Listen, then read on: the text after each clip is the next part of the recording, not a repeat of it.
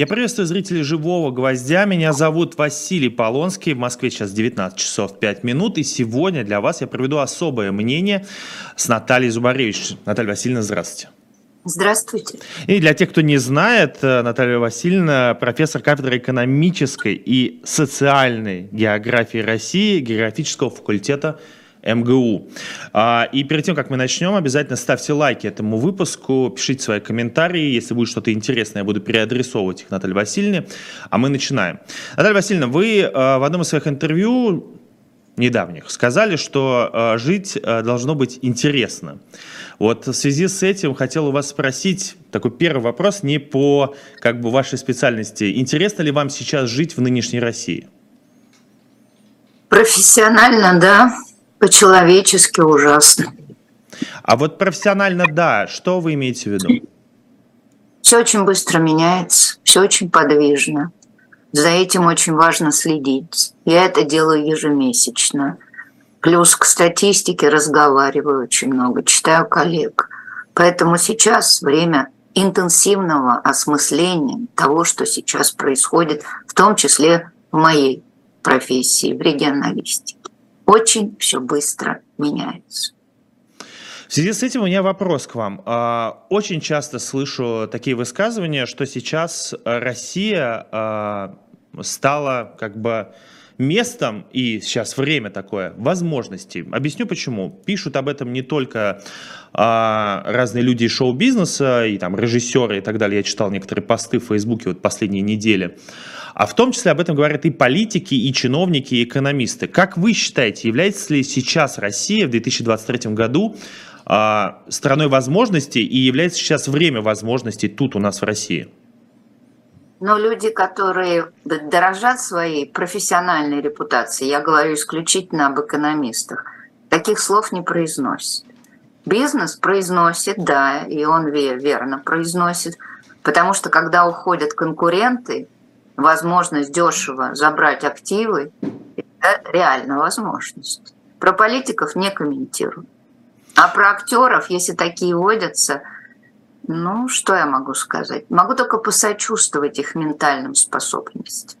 Это правда, не буду с вами спорить. А сейчас уже подходит, ну, как бы, год закончился, 22-й, уже много цифр появляется и много разной статистики появляется. В связи с этим хотела вас спросить, а с вашей точки зрения, если брать вот в купе, какой регион России больше всего пострадал за 22 год?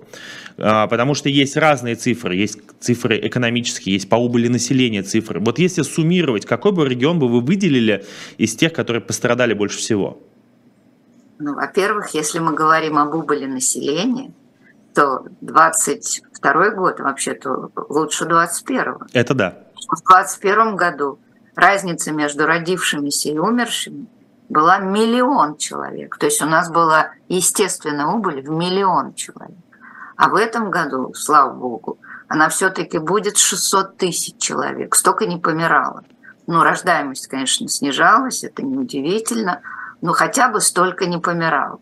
А если вы хотите про демографию, милости прошу, северо-запад, Псковская, Новгородская, центр, Тверская, Смоленская, а, Ярославская, Костромская, вот вся эта зона, Ивановская, Владимирская, это вся самая постаревшая Россия, там демографически самая сложная ситуация. Только она не в 21-м, 22-м. Она уже такая лет примерно 50. Чувствуете разницу? Это очень инерционный процесс. Если мы говорим про экономику, однозначного ответа дать нельзя, потому что в разных секторах экономики разные и пострадавшие, и выигравшие. Точно не пострадали, ну, если можно говорить в цифрах, регионы со специализацией на отраслях военно-промышленных.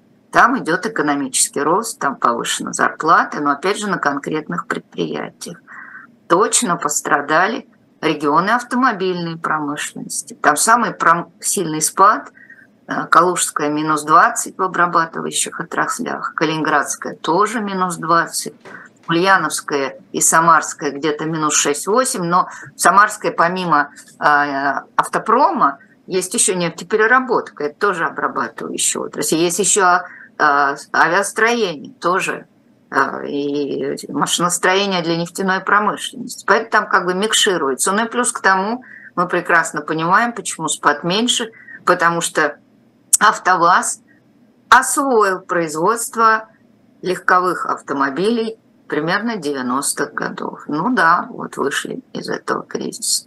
Если говорить о добывающих отраслях, хуже всего на Сахалине. Там полгода не работал проект «Сахалин-1». Промышленность летом вообще падала в два раза, но сейчас где-то на четверть упала. Но он заработал, и он уже будет работать дальше.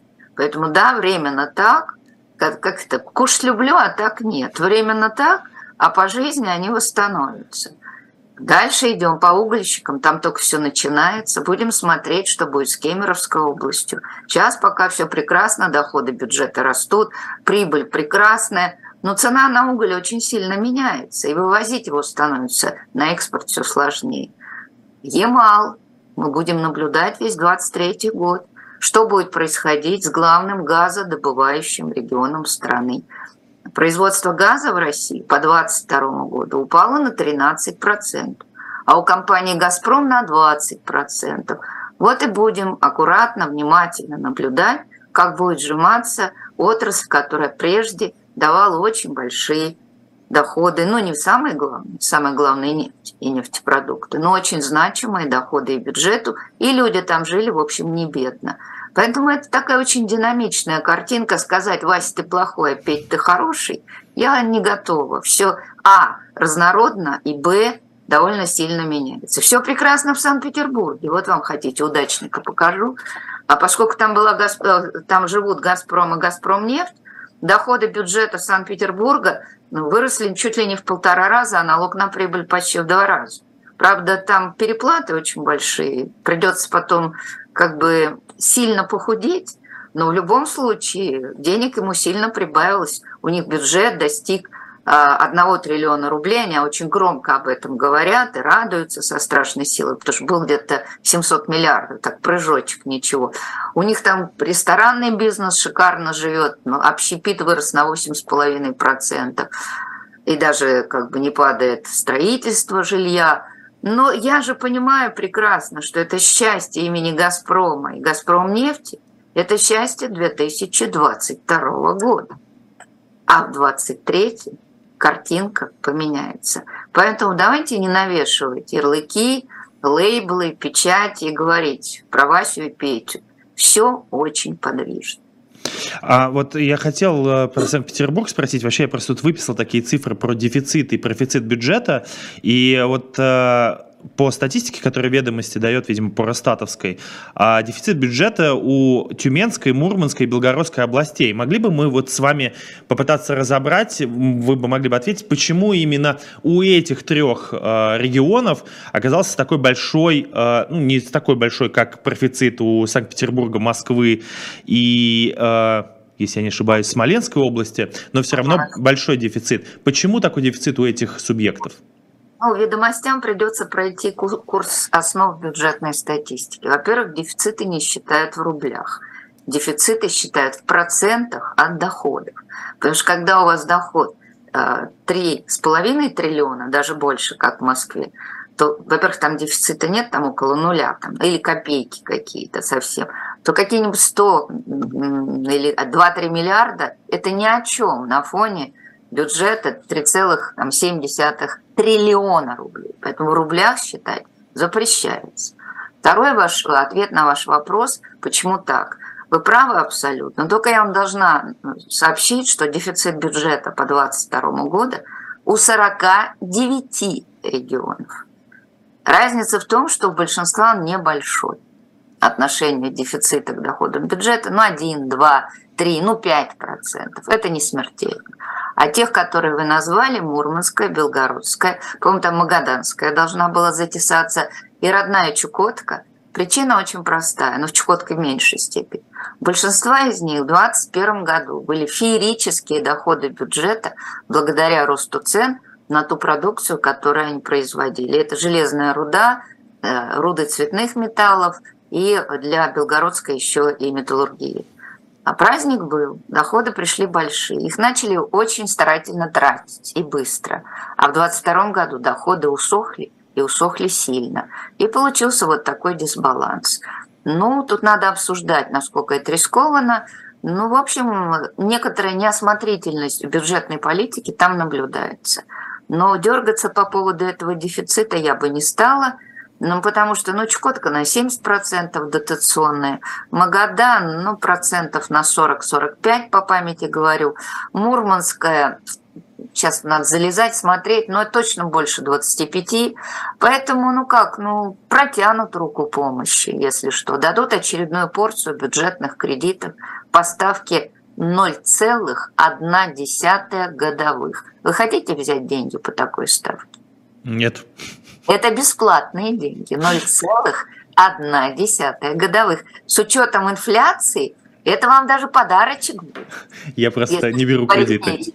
Ну, я тоже, но просто я вам показываю, какие бывают в России бюджетные кредиты. Они бесплатные, с учетом инфляции это даже еще бонус. Хотел про производство автомобилей с вами немножко поговорить, вы уже упомянули об этом. А, мне вот очень интересно, как обывателю, а, я наблюдаю за тем, как э, некий блогер Эрик Давидович э, пиарит изо всех сил этот новый завод «Москвича», который просто шильдик поменяли, как известно, а он говорит о том, что это большое дело.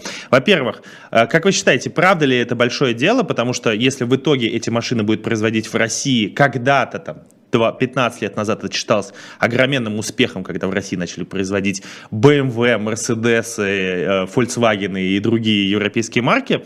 А во-вторых, как вы считаете вообще, а вот для автопрома нашего, это вот, может быть, все-таки правда время возможности? Рынок расчищен. Теперь у вас почти нету конкурентов, кроме там 11 китайских производителей.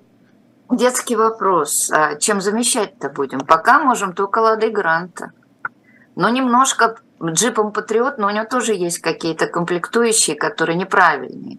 А то, что попроще, называлось УАЗик, или как это звучало? Буханка. Буханка. Буханка – это все-таки более автобусный продукт, такой с, э, со страшными рессорами, которые тебя подпрыгивают так, что башкой бьешься а потолок этой самой буханки. Но у них был более простой газик, газик. Газик, да, газик, да, да. Газик, ну вот что-то, козел, о, я наконец вспомнила, козел.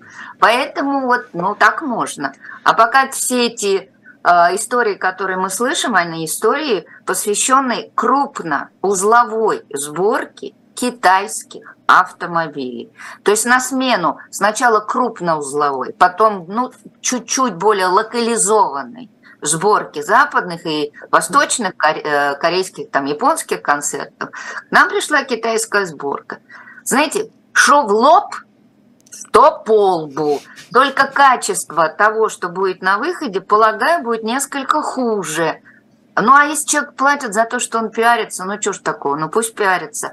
Я прочитала тут э, текст в серьезной газете такой, экономической, о том, что обещается в 23 году а, на ну, вот этом производстве бывшего Рено собрать 50 тысяч автомобилей, ну, скажем так, в кавычках «москвич». А ну, вообще Рено в Москве собирало строго больше 100 тысяч. Боюсь соврать, но это где-то было 120, может, 130, ну, примерно так. А в Калининграде обещают в этом году, ну, что-то там, первую партию собрать ну что-то там десятки тысяч. Вообще они собирали 180 тысяч. Ну, почувствуйте разницу. Поэтому ну, где 20 тысяч, где 180, где БНВ и где слово, которое я не могу воспроизвести, потому что я китайских названий машин тупо не знаю. Я выучила только одно слово – хавал. Хавал, да. Оно легко произносится, я смогла. И я даже знаю, что это завод в Тульской области. Все остальное, конечно, это будет переконфигурированная. Я не знаю, там, как технологически это делается, потому что линии надо как-то менять, правильно, сборочные. Да? Но это будет переконфигурированная крупноузловая сборка китайских автомобилей, которая будет выпускаться, полагаю, под пафосными названиями, типа «Москвич», «Победа». Но «Запорожца» точно не будет, вы понимаете, да? Но вот какие-то правильные слова найдут, я так полагаю. И будет этот вот автомобиль спрятав свои глаза немножко с другим разрезом, бороздить просторы нашей Родины. Ну что ж теперь? Я специально в каршеринге выбрал э, все возможные варианты этих китайских автомобилей. Удивительно, что вот вы запомнили марку Хавал. А, неважно, какую марку вы берете, они все такие полуджипчики, и все приблизительно на одно лицо, почти все одинаковые. Есть ощущение, что все эти заводы, можно, все эти машины можно забирать, собирать на одном производстве, потому что они, правда, плюс-минус одно и то же.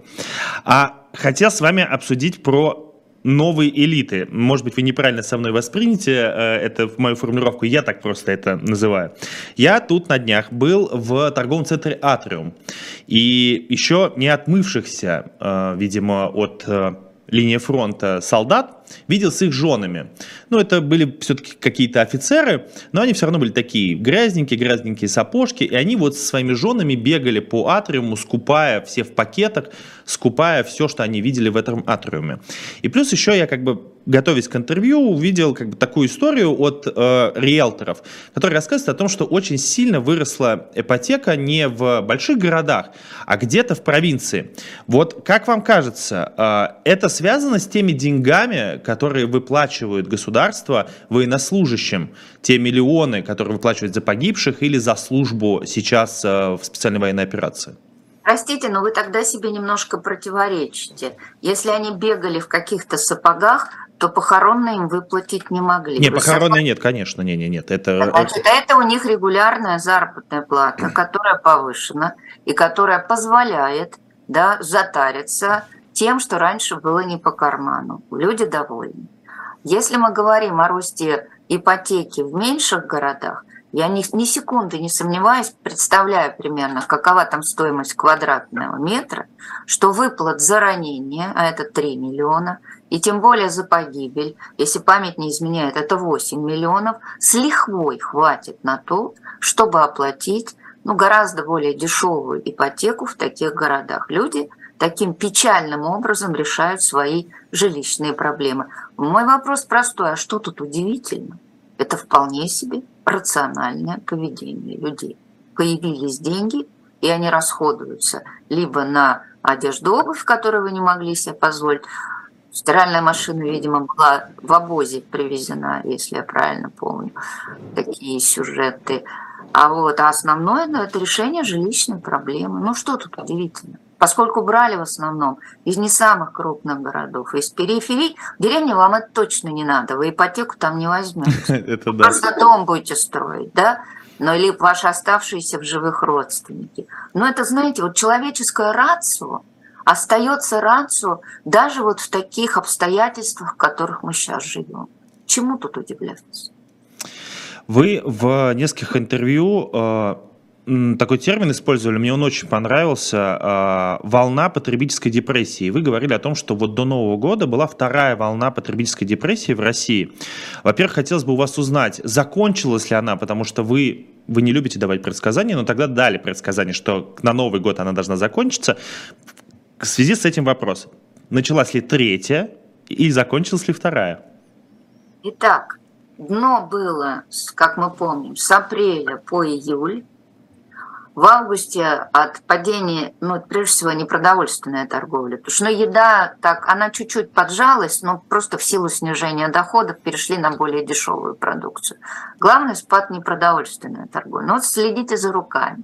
Значит, апрель-июль минус 15, а август чуток отпустила минус 14, Сентябрь ударила еще раз, опять назад, и вся торговля в целом минус 10, как она и была. В октябре непонятно. В ноябре начинают маячить черные пятницы, и немножко поползло вверх, и по итогам года непродовольственная розница уже не минус 15, а минус 11. Значит, в декабре или в конце ноября дополнительно мы с вами получили вот этот потребительский спрос, который вырос. Потому что жизнь одна, хочется чему-то порадоваться, а поскольку доходы упали не так сильно, люди радуются расширением потребления в конце года. А сейчас? Понимаете, в чем дело? Я же вам описываю не цифры потребления. Я вам описываю психологические волны восприятия реальности. И это означает, что декабрю психологическое восприятие реальности отчасти нормализовалось. Опять привыкли. Я попыталась максимально внятно объяснить, что я хочу сказать. Опять привыкли. По январю многое будет зависеть от того, сильно ли потратили с декабря, остались ли заначки, потому что по э, всегда по доходам январь провальный месяц. В декабре все-таки платили кому-то премии, еще что-то. Будем смотреть. Но быстрого восстановления розницы непродовольственной особенно я не ожидаю. Две причины. Первое. Мы не понимаем, что будет с динамикой доходов. Население... Нет, для офицеров в грязных сапогах восстановление не просто будет восстановление, а большой рост. Но их все-таки меньшинство населения, согласитесь. Вот. А для всех это динамика доходов раз, инфляция два, потому что если рубль падает, слабеет, то вы понимаете, что цена на импорт, будь он параллельный, будь он перпендикулярный, она все равно будет расти. Это будет опять сложный баланс. И еще третий сюжет – это потребительские ожидания. Если чем-то типа второй волны мобилизации по голове не стукнут, люди будут адаптироваться. Это свойство человека. Адаптироваться к любой ситуации. Увы. И да, я понял вас. Как, как обычно, э, никакой надежды, но мы все равно надеемся. Почему? Я думаю, что спад непродовольственной торговли потихонечку будет не таким сильным, он будет сокращаться. Вы хотели позитива, их есть у меня, поскольку э, доходы, скорее всего, в 2023 году аски падать не будут, слушай, если 22 год на 1%, то даже может быть какой-то слабый свет в конце тоннеля места, где концентрируются э, люди, работающие в оборонном комплексе, у них доходы-то растут, просто растут. Места, где концентрируются мобилизованные контрактники, то же самое. Это же двигает платежеспособный спрос вверх. Поэтому, да, будет несколько разнородно. В Москве это будет восстанавливаться медленнее. Вот если мы смотрим периферии э, регионы Москвы с Питером, то самый сильный спад непродовольственной торговли был в Москве и Мособласти и в Санкт-Петербурге. И ответ простой. Там люди ходили в глобальные сетевые магазины, которые ушли раз. И второе, там доходы людей такие, что они позволяют больше покупать автомобили. Автосалоны концентрировались там. А теперь с машинками, ну, если объяснять, производство автомобилей а, упало на, на две трети, а продажи по 2022 году – автомобилей упали на 60%. Поэтому вот этих крупнейших агломераций непродовольственная торговля, конечно, будет восстанавливаться медленней, потому что это был очень продвинутый сегмент, а сейчас его очень сильно подкосило. И могу вам сказать, что вы, конечно, можете там попробовать на тест-драйве китайскую машинку, но вы будете долго и мучительно думать и откладывать, а стоит ли ее покупать после того, как у вас было что-то более человеческое. И я вот думаю, что этот барьер, ну, если не будет ничего другого, его преодолеют. Но преодолевать его будут не быстро. Так мне почему-то кажется, хотя я ни разу не автолюбитель. А, в Москве 19 часов 28 минут. Мы сейчас на короткую рекламу. А, друзья мои, а, для того, чтобы поддержать э, проект «Живой гвоздь», вы можете зайти, во-первых, на shopdiletant.media, покупать различные книги и в подарки себе. Но и в том числе сегодня я вам предлагаю купить альбомы культовой группы «Машины времени», альбомы «Вы», «Идиш Джаз 3», в метре и также Йо5. Заходите на shop diletant.media, покупайте обязательно компакт-диски группы. В любом случае, кто знает, может быть, и у нас скоро не будут работать так хорошо сервисы музыкальные, как они работали, например, в 2022 году, поэтому еще посмотрим. А мы а, продолжаем. Сегодня особое мнение с Натальей Зубаревич. А, меня зовут Полонский Василий. Нас смотрят 11 тысяч, почти 12 тысяч, 1900 лайков. Друзья мои, поставьте лайки. Как-то несоизмеримо относительно количества просмотров и количества пальцев вверх, чтобы этот эфир увидели больше людей и смогли его потом досмотреть, когда мы закончим. А мы продолжаем. А, Наталья Васильевна, я хотел вас спросить, очень часто эта тема поднимается. Я из последних интервью не видел, чтобы вас об этом спрашивали, но интересно ваше мнение. А, стала ли, становится ли российская экономика на военные рельсы? Вот есть ли хоть какие-то признаки а, того, что российская экономика становится на военные рельсы? В российской экономике растет доля военно-промышленного комплекса. Вас устроит такой ответ? Я не понимаю термин мобилизационная экономика. Я этого просто не понимаю, что это такое, что это за фрукт такой, с чем его едят. Но то, что в российской экономике вырастает доля военно-промышленного комплекса, это медицинский факт. Лирическое словосочетание «встать на военные рельсы» еще более непонятно для меня содержательно. Поэтому я вам ответила так, как можно ответить корректно. Корректно. А и тогда я хочу уточняющий вопрос все равно. Наталья Васильевна, а откуда берут, откуда, где деньги берут? Э, бюджет. Нет, бюджет, бюджет я понимаю, где уменьшается? А, что уменьшается? Финансирование? Да, как, что, что уменьшается финансирование? Потому что мы видим, э, еще раз объясню, к чему вопрос. Регулярно видим новости о том, что где-то закрылись какие-то государственные столовые, государственные какие-то учреждения и так далее, и так далее. Вот, э, например, я просто на своем примере, у меня, например, э, закрылось две поликлиники в моем районе, просто потому что в 2022 году уменьшили финансирование на поликлинике в моем районе. Вот в связи с этим вопрос, откуда берут, откуда, где деньги забирают для того, чтобы больше их дать на оборонку? Ну давайте так.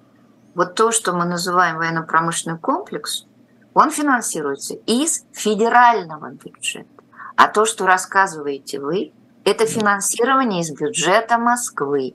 И действительно, в бюджете Москвы, сейчас по памяти не скажу, но примерно на 12, но точно на 10% в 2022 году сократилось финансирование здравоохранения. Но это не одна Москва такая. В среднем по стране расходы на здравоохранение сократились в бюджетах регионах на 4%. У всех очень по-разному, у кого-то и на 20% есть. А в, и, и таких регионов, которые сократили расходы на здравоохранение, 70% от всех регионов страны. Но, например, на образование нет, на социальную защиту населения не сокращалось, росло. Что будет? Значит, федеральный бюджет – это одна история. Из него идут деньги на гособоронзаказ, и понятно, что будет сокращаться. Это будут расходы на национальную экономику, дороги, инфраструктурные строительства, ну, там такие федеральные дороги в основном. Конечно, это будет поджиматься по 2023 году точно. Поскольку я считаю все кризисы, могу вам сказать, что и в 9 и в 15 год в федеральном бюджете также – сокращались расходы на образование и здравоохранение. Ну вот вам примерно так картина маслом, хотя там они не такие большие, это единицы процентов в расходах. Главное там это национальная оборона и национальная безопасность. И второй главное – это соцзащита, или называется соцполитика. Там сидит большущий трансфер пенсионному фонду, потому что он убыточный и расходы на федеральных льготников. Остается нас экономика и вот эти вот жалкие кусочки маленькие. Здрав, обр, культура. Ну, это там типа большой театр финансируется из федерального бюджета. Нет, есть еще один вид расходов, я очень люблю его смотреть, но сейчас вот раскрыли это, закрыли это дело. Он называется общегосударственные расходы. А это что такое? Это на бюрократию, на себя любимых. Mm. Вот, они, они никогда не сокращаются. Никогда. И расходы на содержание аппарата высших лиц всегда растут опережающими темпами относительно динамики всех расходов. Я ведь думаю, вас это не удивило, правда? Это правда не удивило, а он закрыт с 22 года или вот с 23 -го? 21, 20, э, до того мы всегда могли смотреть расходы по э, этим классификаторам разным. В 22-м только справка Минфина, которая нам что-то сообщает, больше ничего. Но спасибо, хоть это есть. Раз в месяц Минфин сообщает про доходы, расходы, нефтегазовые, не нефтегазовые, а структуру расходов не раскрывают. Ну, хоть что-то. Да, спасибо хоть на этом. А, хочется немножко про этот год говорить. Э, мы так много говорили про 22 Вот уже появились какие-то цифры, связанные с январем 23 года. И расходы бюджета за январь 23 года 3,1 триллион рублей. заканчивайте все да. Заканчивать, вот заканчивать. Я как препод ставлю вам двойку и говорю, по январю ничего смотреть нельзя. А почему? Потому что, потому что январские расходы было в большой мере авансирование, вперед заплатили. На, раньше, ага. на следующий месяц. А январские доходы, там действительно нефтегазовые упали, но произошел переход от прежней системы учета на так называемый единый налоговый счет. Там куча всяких пока не стыковых. Поэтому хорош цитировать надоело. Январь Я... смотреть нельзя. А когда надо смотреть? Вот скажите, вот просто... Квартал. Квартал. Только Первый по... квартал уже будет многое понятно. Да и по февралю будет что-то проглядывать. Но уже очень многое будет понятно по первому кварталу. Я понял. А так, предсказания даже не буду у вас спрашивать, потому что у меня тут были еще про недельные инфляции вопросы, потому что вы совсем недавно были в эфире, но я понимаю, что вы вряд ли будете... А что такое недельная инфляция? Это хороший вопрос. Я сам я хотел у вас и спросить, что такое недельная инфляция. Я месячную еще понимаю. Да, да, да. В течение месяца. А недельная инфляция, она вам что дает? Вот для понимания процессов. В стране вообще происходят весьма существенные трансформации. Зачем?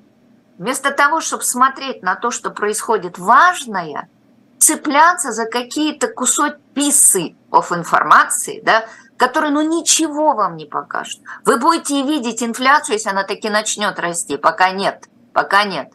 В тренде. Более того, она сейчас должна снижаться, потому что она будет считаться от прошлого года. А вы помните, какая была в прошлом году в марте инфляция? Так на минуточку, 18 общая – а по продовольствию под 21. И это называется эффект высокой базы. И поэтому в этом году, во всяком случае, первые 3-4 месяца инфляция будет точно меньше, чем в 22 Но это ровным счетом ни о чем не говорит. Если рубль похудеет сильнее, то, конечно, будет нарастать инфляция, потому что импорт подорожает, как вы понимаете, и это будет влиять на цены. Посмотрим. Недельную инфляцию забудьте, как препод вам говорит. Хорошо, хорошо. Э, постараюсь в следующий раз хотя бы тройку получить. Э, скажите, э, очень интересно, я, когда готовился к эфиру, я читал не только там ведомости коммерсант, в том числе в Росстат залезал. А меня довольно удивляет сравнение. Вот сравнивают с 20, очень часто сравнивают не с 22 годом, а, например, с 21. А Росстат почти все время сравнение все делает только с 22 годом. Только там связано стоп, с... Стоп, стоп, стоп, с 22 да. что он сравнивает? Какие-то, как, как, какие-то свежие цифры, свежие цифры за по январю? По январю, например, да. А там журналисты сравнивают... Января еще нету в статистике, Василий. Я что-то... Я... Э, смотрите... Нету января в статистике до конца. Он будет примерно 3-4 марта. Но... 22 сравнивают с 21 это правильно. Да, год к году это называется на сленге. Год к году. А правильно ли сравнивать год к году? Не нужно ли сравнивать, например, с более понятными, э, ну как бы с более хорошими экономическими годами, например, с 19 годом? Можно, можно, можно протащить. И это называется нарастающим итогом данные. И это хорошее сравнение. Но тогда мы должны понимать, что 19 у нас был мирный, 20 ковидный, 21 выход из ковида, и 22 очередной кирпич, даже не кирпич, а бетонная плита на голову. То есть, если вы хотите понять, как мы отошли по причине вот этих двух кризисов от мирных времен, это очень правильное и хорошее сравнение, его можно сделать. Просто считается темп динамика нарастающим итогом. И это арифметика на уровне примерно ну, третьего-четвертого класса школы. Просто мало кто этим занимается, потому, ну, по доходам населения, ну, понятно, что в 2019 году мы, мы даже не восстановились к 2014. В 2019 году по официозу Росстата у нас было минус 6,5%, минус к 2014 году. Значит, в 2020 упали еще на 2%, в 2021 отыгрались на 3,5%, теперь говорят 3,7%. 22 года пока нет э, в регионах, но официозно нам уже сказали, что минус один. Но знаете, вот мы нарисовали с вами эту пилу зубчатую. Нам вот для счастья что это дает? Что у пилы есть зубы? Есть. То, что у нас сейчас, ну точно как бы не лучше, чем в 19-м, интуитивно это понимает, согласитесь, практически каждый. Процент плюс туда, плюс сюда – при том с той точностью учета, которая иногда вызывает вопросы. Что мор... заморачиваться? Объясните. Давайте к 19. Я не против. Только что вы из этого вытащите содержательно? Потому что любые как бы экзерсисы надо делать, понимая, для чего ты это делаешь. Это правда. Не, просто мы, э, я спасибо за этот, э, за этот урок, и очередной урок для меня. А, просто интересно, что меня, правда, это удивило. Мне казалось, что нужно сравнивать с более удачными финансовыми годами, чем э, с более неудачными. Надо сравнивать тренд. Вот берется, например, что шло от 2000 года, и нарастающим итогом год за годом вы высчитываете длинный тренд. Это интереснейшая история. Вы очень много видите. Вот когда вы берете тренд с 90-го года и считаете промышленное производство, вы с изумлением обнаруживаете, что еще в 2018 году мы на процентик не доползли до уровня показателей последнего советского года. С одной стороны, ужас-ужас, правда, как это так, не могли перекрыть. С другой стороны, вспоминаем советскую промышленность. Танки, ракеты, снаряды, ды-ды-ды. Оно нам надо? Да не очень вроде. Поэтому посчитать можно, вот интерпретировать нужно правильно. А, хотел, кстати, с вами, вы так немножко обмолвились про демографию. А, меня тоже это очень сильно удивило, что, по-моему, 600 тысяч, э, чуть меньше, чуть меньше 600 тысяч э, убыль населения. А в связи с этим можно ли как-то анализировать эти данные, с чем это связано, что вдруг неожиданно так застопорилось? Или это просто э, исключение 22 год? Урок номер восемь. Мы сегодня хорошо идем. Да, да? очень. У нас будет мини-уроки. Да. Итак, итак, значит, в России а уже э, как бы у нас было 3-4 неплохих года, а, когда у нас был махонький-махонький естественный прирост. Если память не изменяет, с 12 по 15. А, могу ошибиться, может, с 13 по, по 16, э, неважно. Но 3-4 годочка. Потом все вернулось на круги своя, потому что рожать начало все меньшее поколение, а помирать начало все большее поколение. И для того, чтобы объяснить, надо просто посмотреть половозрастную пирамиду. Она в России вот такая. В нормальных странах а такая или такая. А у нас вот такая. И от того, какое поколение по численности, зависит естественная убыль. Сильнее или, или, или слабее. И вот она у нас нарастала, нарастала, нарастала. Мы пока о миграциях не говорим, но почти до 19 по-моему, года они, или 18 перекрывали эту естественную убыль. То есть проезжало больше, чем разница между родившимися и смертью. Потом начался ковид. В 20-м еще так не помирали. А в 21-м естественная убыль достигла миллиона человек. Это безумные цифры, просто безумные. В 20-м, говорю по памяти, там что-то типа 400. Тут миллион, потому что гигантский прирост смертей а в 22-м столько не помирали. И поэтому убыль не миллион, а около 600 тысяч. При этом родившихся все равно стало меньше, чем в 2021 году. Но просто все вот это немножко, ну скажем так, смягчение только по причине того, что ковид так не косил и столько не умирали. А вот что будет в 2023 году, это очень интересно. И в 2022 мы понимаем, что есть много недоучета, а в 23-м, если все это продолжится, ох, ковид, конечно, берет больше, но специальная военная операция тоже что-то забирает. Ну да, не, неестественная убыль, я бы так сказал. И тут надо смотреть, если это будут публиковать, по возрастную смертность, по годам. И сравнивая, вы увидите, вопрос, не закроют ли эту статистику. Этого я не знаю. Да, в России могут закрыть любую статистику, как нам известно. А вы в интервью Остинской, а, такой длинный у вас стрим был, очень интересный, если честно, всем очень советую зайти. А, Русский норм, по-моему, называется YouTube-канал. Вы сказали, что денег хватит на ведение специальной военной операции и в 2023 году. А вообще можно спрогнозировать, насколько денег хватит? Вот а на 24 на 25 а детский вопрос. А можно спрогнозировать размер наших нефтегазовых доходов, нашей нефтяной ренты до конца хотя бы 2023 года? Там очень много вопросов. Потому что в бюджете она заложена а, нефтегазовые доходы заложены в 9 триллионов рублей. Некоторые экономисты говорят, что если сильно пойдет не так, это может быть 6-7 триллионов рублей.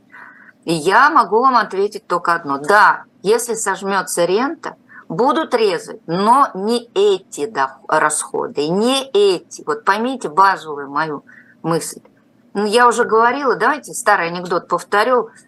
Папа, у нас стало меньше денег, ты будешь меньше пить? Нет, сынок, ты будешь меньше есть. Вот схема примерно такая. Я попыталась объяснить форме да, э, довольно... Не академической. Да, не, академической. не академической, довольно понятно и дотошно объяснили.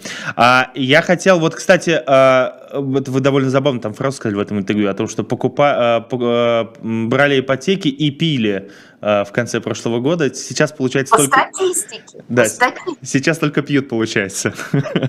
Ну нет, ипотека вернулась в декабре. Зря-зря вы так думаете. В декабре боялись, что отменят льготную ипотеку, и в декабре был такой рывок. А правительство сидело и смотрело, радовалось этому рывку. И где-то только во второй половине месяца сказала, нет, мы все-таки продлим льготную ипотеку. Ну, процентик будет побольше на один. А народ уже все, что мог, подскреб и побежал брать. Вот я думаю, что в январе-феврале будет очень большой провал по ипотечным кредитам, взятым населением. А почему? Они не вовремя это сделали или просто слишком долго тянули? Они не сообщили о продлении программы льготной ипотеки до второй половины декабря. Когда у вас выбор, да, пусть с деньгами напряженка, но вы понимаете, что процент будет меньше, а с января уже такого счастья не будет. Люди собирали все, что могли, брали потребительские кредиты, чтобы э, как бы заплатить за ипотеку. Только бы успеть. Вот это вот э, хватает там баул, вокзал, э, вокзал отходит. Вот это очень такой вот по-российски. Но это не очень честно, потому что если бы осенью сказали, что льготные программы будут продолжены, такого ажиотажа в декабре, когда объем взятых ипотечных кредитов перекрыл декабрь 2021 года, тихий, спокойный, этого бы не было. Даль Васильевна, а сейчас небольшой перерыв. Нас смотрят почти 15 тысяч, 3-4 тысячи лайков. Друзья мои, поставьте, пожалуйста, пальцы вверх, пишите свои комментарии. Я их так посматриваю. Сейчас, если что, буду переадресовывать на Даль Васильевна вопросы. В конце у нас осталось 13 минут. Хотел у вас спросить про агросектор. А в конце а, прошлого, не в конце, осенью прошлого года довольно много а, так получилось. По работе общался с людьми, которые занимаются сельским хозяйством, большим бизнесом, в том числе в Кургане и в, Красно, в Краснодарском крае. И они все возмущались тем, что им не дают продавать зерно за границу. Как не, это... не совсем так. Давайте, они, конечно, пусть возмущаются, но да. давайте внесем ясность. Да. Российское правительство, когда пошли вверх цены на зерно, э, и хлеб начал дорожать, прижало производителей аграриев с тем, чтобы больше зерна оставалось на внутреннем рынке, и чтобы цены там снижались. Потому что никому не хочется э, видеть недовольство населения, потому что хлеб это ну, базовый продукт, вы понимаете. Что было сделано? Первое. Были сделаны квоты на экспорт – когда квоту выбрали, уже экспортировать нельзя. Какие-то не очень урожайные годы, это был ничего, но этот год супер урожай, 150 Супер. миллионов тонн зерна. И обычно квоты вводились не осенью, я не знаю, как сейчас, но они были с февраля до лета, до конца вот этого сельхозгода. Второе, что еще жестче, это экспортная пошлина. При э, достижении цен определенного уровня тебе становится просто невыгодно экспортировать, потому что ты очень много платишь этой пошлине. Вот два этих инструмента государства, честно, они не против аграриев, хотя пошлину-то собрать неплохо в бюджет, это лишний день, лишних денег не бывает. Квота, она не про деньги, она про невывоз, а пошлина – это очень даже про деньги. Суть в другом. Власти очень сильно озабочены стабильностью цен на базовые продукты внутри страны, чтобы не возникало недовольства, переходящего в политическое. Вот и вся история. Поэтому гречка, растительное масло, сахар и прежде всего хлеб и мука. Вот за этим смотрят основатели. Потому а... что на остальное там цены просто регулировали. Там как бы собирали сахаропроизводителя, это заводы и компании, говорят, так, держать. А как вы всех зерновиков соберете? Их же безумное количество производителей зерна. Поэтому работают вот эти механизмы пошлина и квоты. Но э, ска- сказалось ли это как-то на аграриях? Э, на том, что... Они прибыль теряют. Они теряют прибыль. Раз. Проблемы с хранением этого гигантского урожая, потому что э, качественные емкости для хранения, элеваторные, они денег стоят вообще. А хранить в своем хозяйстве так сгниет. Поэтому прибыльность агросектора в результате введенных ограничений снижается. И цена на зерно внутри страны тоже снижается. Потребитель, конечно, будет радоваться, дико радовать. Птицефабрики бизнес, да, и свинокомплексы, потому что комбикорма дешевеет.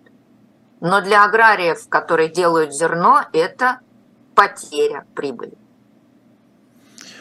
А вот э, зрители тут спрашивают, э, немножко перехожу к вопросам зрителей, у нас 10 минут остается, а спрашивают э, про IT-сектор, э, будет ли он драйвером развития в России сейчас? В каком смысле? Мозгами будет развивать? Ну, ну как, как нам сказал глава Минцифры, он, правда, разные цифры назвал, обе приведу. Раньше он говорил, что 10% айтишников покинуло страну. Вот недавно сказал 16% айтишников. Возможно, это не покинуло, а дефицит, ну, не знаю, не берусь судить. Большая часть из них продолжает работать на российские компании. На российские компании, просто удаленно. А, как они могут быть... А, могут ли айтишники, собравшись вместе с очень креативным руководством, где-то в России назвать, вот это место у нас будет называться Силикон Вэлли или Кремниевая долина. И мы здесь как ускорим развитие. Я бы хотела посмотреть, как этот цирк Шапито будет происходить. Ну, грустно же отвечать на такие вопросы. Но э, власти, а если брать уж Государственную Думу, они пытаются изо всех сил ограничить возможности О. работать из-за рубежа. И это серьезно же ударит по вообще как бы IT-сфере в России. Так вы правы. Потому что кому-то в больших компаниях, ну, Яндекс, Сбер, они уже сказали, что давайте-ка назад, хватит меньшие пока живут. Я не знаю, чем закончится это бадание теленка с дубом. У настоящих патриотов желание окоротить, а у тех, кто понимает роль IT-сектора, желание как-то мягкими мерами, пряниками попробовать их вернуть. Лучший пряник в этой ситуации – бронь. Пряник такой не мягкий, слово жесткое, но это лучший пряник. Но добиться вот такого прогресса – от силовых структур, видимо, пока невозможно. Ну вот имеем то, что имеем. Но, видимо, айтишникам тогда придется идти просто в оборонку. Там точно идут, будет. Идут те, кто не уехал. Очень приличный переход людей, работавших э, в гражданских структурах. Количество резюме, поданных IT-работниками э, на оборонзаводы, позволила практически заполнить вакансии в IT-сфере оборонного комплекса, потому что людям была нужна бронь. Более того, не только айтишники, а, это оголило гражданские отрасли машиностроения, стали переходить туда ради брони. Но там сейчас зарплата еще выросла, в оборонку переходит. Там слесарь, только росточек, я не знаю, не знаю, как еще, какие специальности назвать. Поэтому да, оборонка пылесосит и синих воротничков, и белых воротничков, но боюсь, что все равно для работы три смены а, как-то не хватает. Хотя я не имею доступа к государственным тайнам, просто догадываюсь. А, очень много. Наталья Васильевна э, не хотела об этом с вами говорить, но просто миллион вопросов про это. А, про санкции. Люди спрашивают, санкции не сработали на самом деле. Живу в Европе, приезжих на каникулы русских куча. Все бутики скупают, как и раньше. Мне кажется, это не очень связано с санкциями. Но я в любом случае, мы, э, вы очень часто поднимаете этот вопрос о том, что как бы Россия скорее жива, но лежит на дне, чем мертва. И в связи с этим хотел вас спросить, спросить, санкции подействовали, но не сработали так, чтобы добить российскую экономику, я правильно понимаю? Они не могли это сделать. Они не могли это сделать. Функционал санкций состоял в снижении доходности налогооблагаемой базы и снижении доходов федерального бюджета, чтобы было трудно финансировать войну. Вот этого пока не получилось. Но удалось добиться снижения объемов производства. Чтобы ваши, которые... Понимаете, в чем дело? Всегда есть люди, которые зарабатывают. И у них есть евровиза, они могут поехать в Европу и что-то там покупать. Не бедных людей в России много, и многие из них мобильны. Не надо на этом основании делать вывод, что э, как бы вся Россия э, санкциями не затронута. Ну, поехали. Слова только вспоминайте, знаете вы их или нет. Производство стали минус 11% по году, по декабрю минус 16%. Производство проката минус 8 по декабрю минус 16. Еще сейчас под, под санкционку вам найду, чтобы было понятно. Производство фанеры. Полностью запрет на вывоз в Европу. Минус 29. Производство лесоматериалов. Минус 10. Вам этого мало? Когда целый сектор экономики теряет по 10-20% производства. Это очень жесткое действие. По нефти нет, не сработало, плюс 2% производства нефти.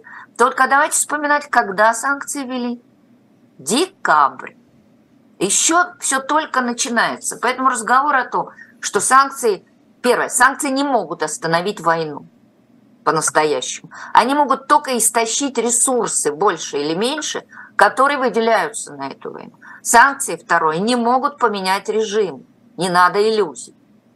Санкции делают экономику слабее, шаг за шагом, и примитивнее, шаг за шагом. Но могу вам сказать, что, например, санкции на обеспечение России чипами были успешно обойдены, потому что в мире много разных стран. Чипы, знаете ли, не экскаватор, завести можно через 3-4 фирмы. Рынок российский маленький-маленький в мировом масштабе. Поэтому чипы продолжают поставляться, хотя не под санкционкой. Все сложно, поэтому не мажьте ни черной краской, и не надо говорить, что мы всех победили, мы все санкции обошли. Это тоже неправда. Поэтому так, надо разбираться в деталях, а не кидать лозунги. лозунги. И тогда вы будете лучше понимать. Абсо... Это очень это очень полезно. Это Наталья Васильевна не только мне говорит, уважаемые зрители, но и вам, которые задают вопросы. Но нет, как... нет, я не вам, я говорю автору этого вопроса. Вы здесь рикошетом абсолютно. Наталья Васильевна, сегодня было много уроков и для меня, и по конце у нас две минутки. Как я понял из вашего ответа, но э, бить еще куда много э, с точки зрения санкций? Нет, нет. Просто мы с вами будем наблюдать медленную реализацию последних назначенных, они только начинаются, и адаптацию к тому, что стало барьерами. Это двусторонняя ситуация. И очень много будет адаптировано, потому что есть Китай, есть Индия, есть Турция. Поэтому у меня вообще иллюзий нету. Санкции – это долгая попытка сделать России сложнее доступ к хорошим современным технологиям и все-таки снизить доходы ее бюджета в надежде, что денег будет меньше на СВО. Первое точно произойдет, но только вы увидите, а я, возможно, уже и не очень, слепая буду.